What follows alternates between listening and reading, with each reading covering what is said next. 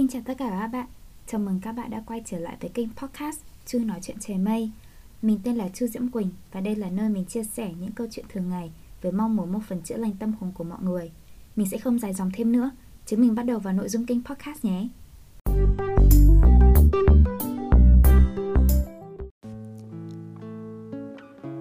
Có một khoảng thời gian, mình tưởng chừng như mình nắm được kiểm soát mọi thứ trong cuộc đời mình.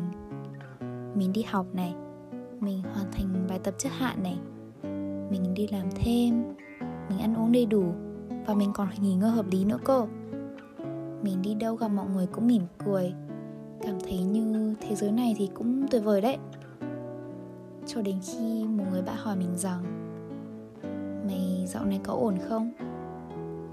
Mình ngỡ ngàng lắm. Có điểm nào của mình không ổn sao?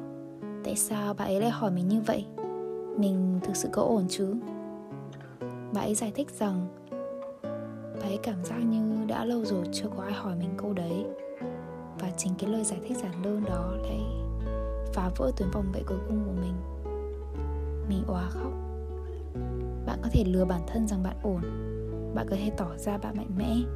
Bạn có thể đeo lên cho mình một chiếc mặt nạ và trở thành một con người tưởng chừng như có tất cả.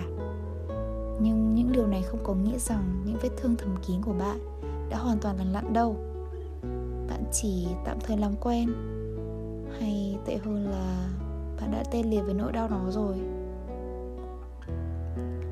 Hôm trước, bạn mình nói chuyện với mình rằng cuộc đời này như một trò đùa và chúng ta chỉ là những chú hề thôi.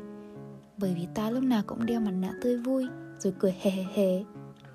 Nghe thì vớ vẩn thật đấy, nhưng mà ngẫm lại thì mình thấy cũng có mấy phần hợp lý.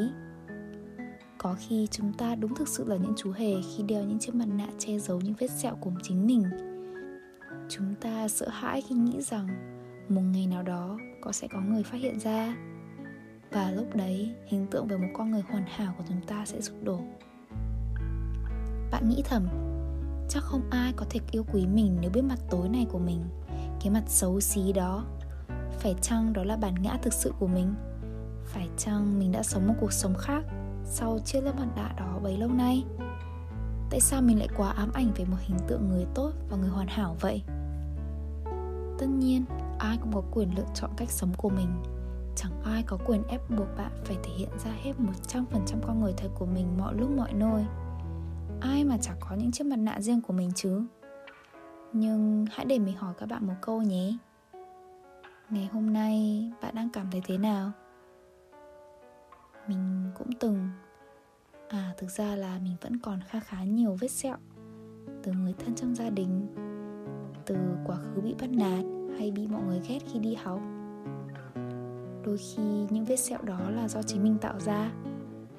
Mặc dù đã xảy ra rất nhiều năm rồi, nhưng mà trái tim của mình vẫn nhói lên mỗi khi mình nghĩ đến nó. Mình có thể cười cho qua, sởi, quá khứ rồi. Nhưng những ký ức đó như một chuỗi phim quay lại trong tâm trí mình vậy.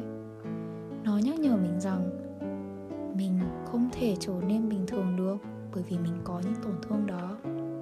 Khi ai làm điều gì có thể kích hoạt những tổn thương đấy, mình như trở thành một con người khác. Cái mặt tối trong mình trỗi dậy và khiến mình hành xử không giống bản thân. Giọng nói thì trở nên gắt gỏng hơn, mình thì dễ hét và khóc hơn. Mình có thể nói những lời gây tổn thương tới mọi người.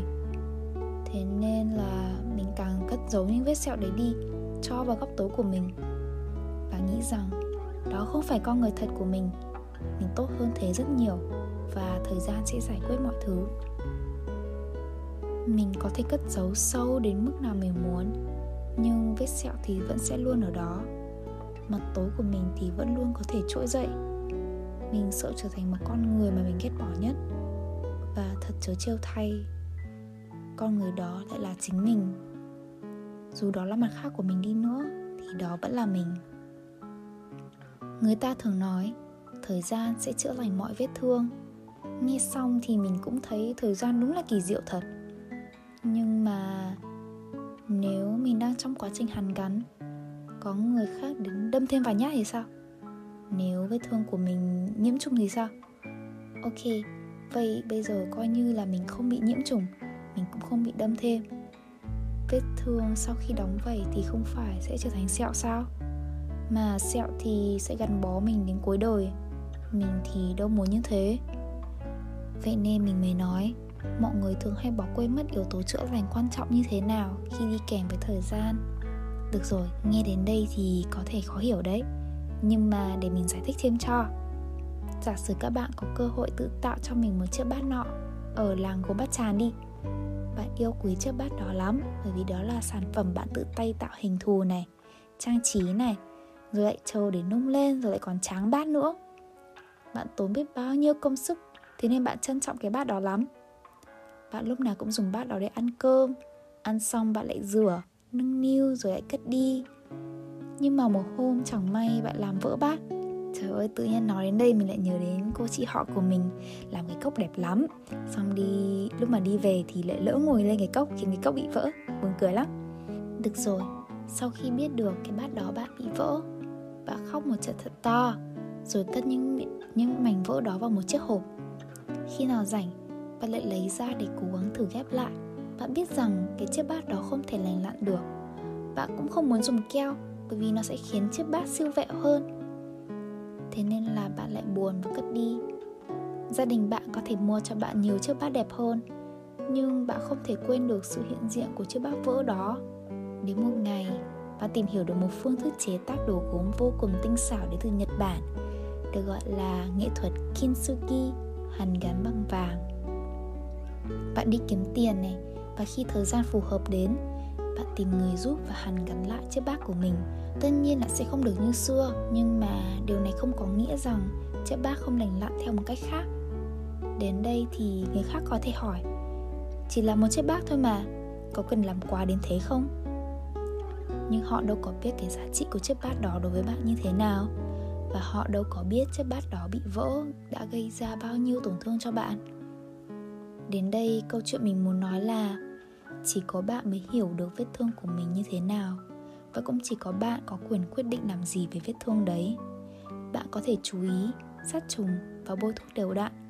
Bạn cũng có thể cất tạm đi, và đến lúc nào bạn đủ khả năng, bạn sẽ cẩn thận lấy ra và chăm sóc nó hơn. Bạn cũng không muốn vết thương đó bị nhiễm trùng và ăn sâu vào trong lòng mình hơn, đúng không? Không quan trọng đó là vết thương mới hay cũ, tất cả đều là vết thương cần được bạn quan tâm hơn cả. Bạn có thể cất tạm đi hoặc là xử lý muộn, nhưng mà đừng chối bỏ sự tồn tại của nó nhé. Không chối bỏ sự tồn tại của nó không có nghĩa là bạn nhất thiết phải kể những vết sẹo cho mọi người nghe. Tại vì mình biết rằng mỗi lần chia sẻ những câu chuyện đấy, bạn lại phải vạch ra những góc tối nhất của mình cho mọi người xem. Mà đã vạch ra thì sao có thể nói là không đau được. Nếu các bạn quyết định chia sẻ, cảm ơn vì câu chuyện của các bạn. Các bạn thực sự đã chịu đựng rất nhiều khổ đau rồi. Còn nếu các bạn không muốn chia sẻ, điều đó cũng chả sao cả.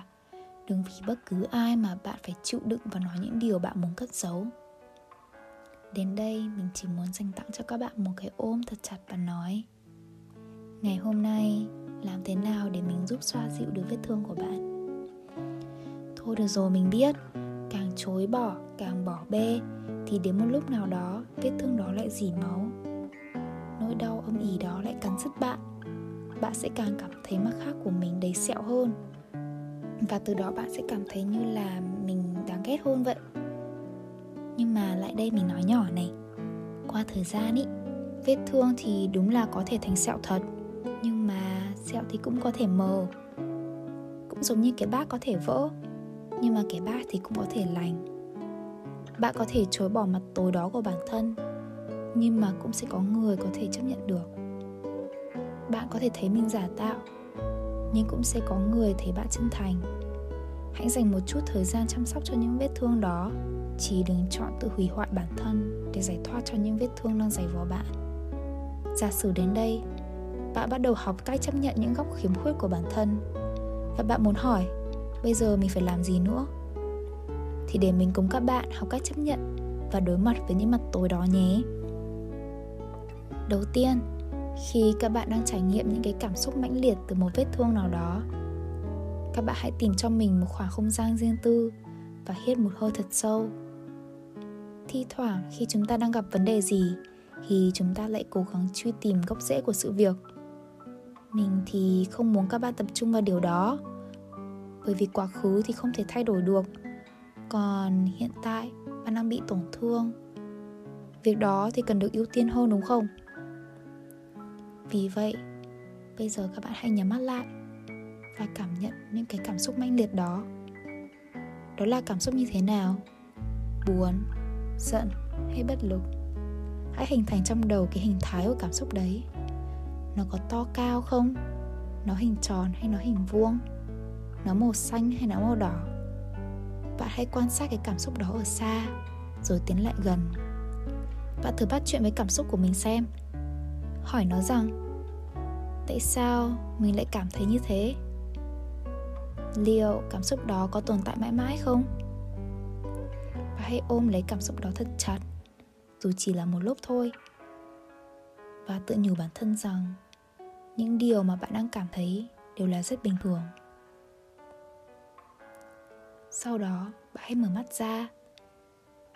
Bạn thử cảm nhận xem cảm xúc của mình như thế nào. Có phần nào được xoa dịu khi mình học cách chấp nhận cảm xúc không? Học cách chấp nhận cảm xúc đến từ những khiếm khuyết của mình là một trong những bước đầu tiên bạn có thể học để chữa lành bản thân. Sau đó, bạn có thể quyết định cắt vết thương đó đi và lấy nó ra khi nào bạn có đủ khả năng, hoặc là đi tìm sự giúp đỡ đến từ bên ngoài để giải quyết vấn đề của bạn.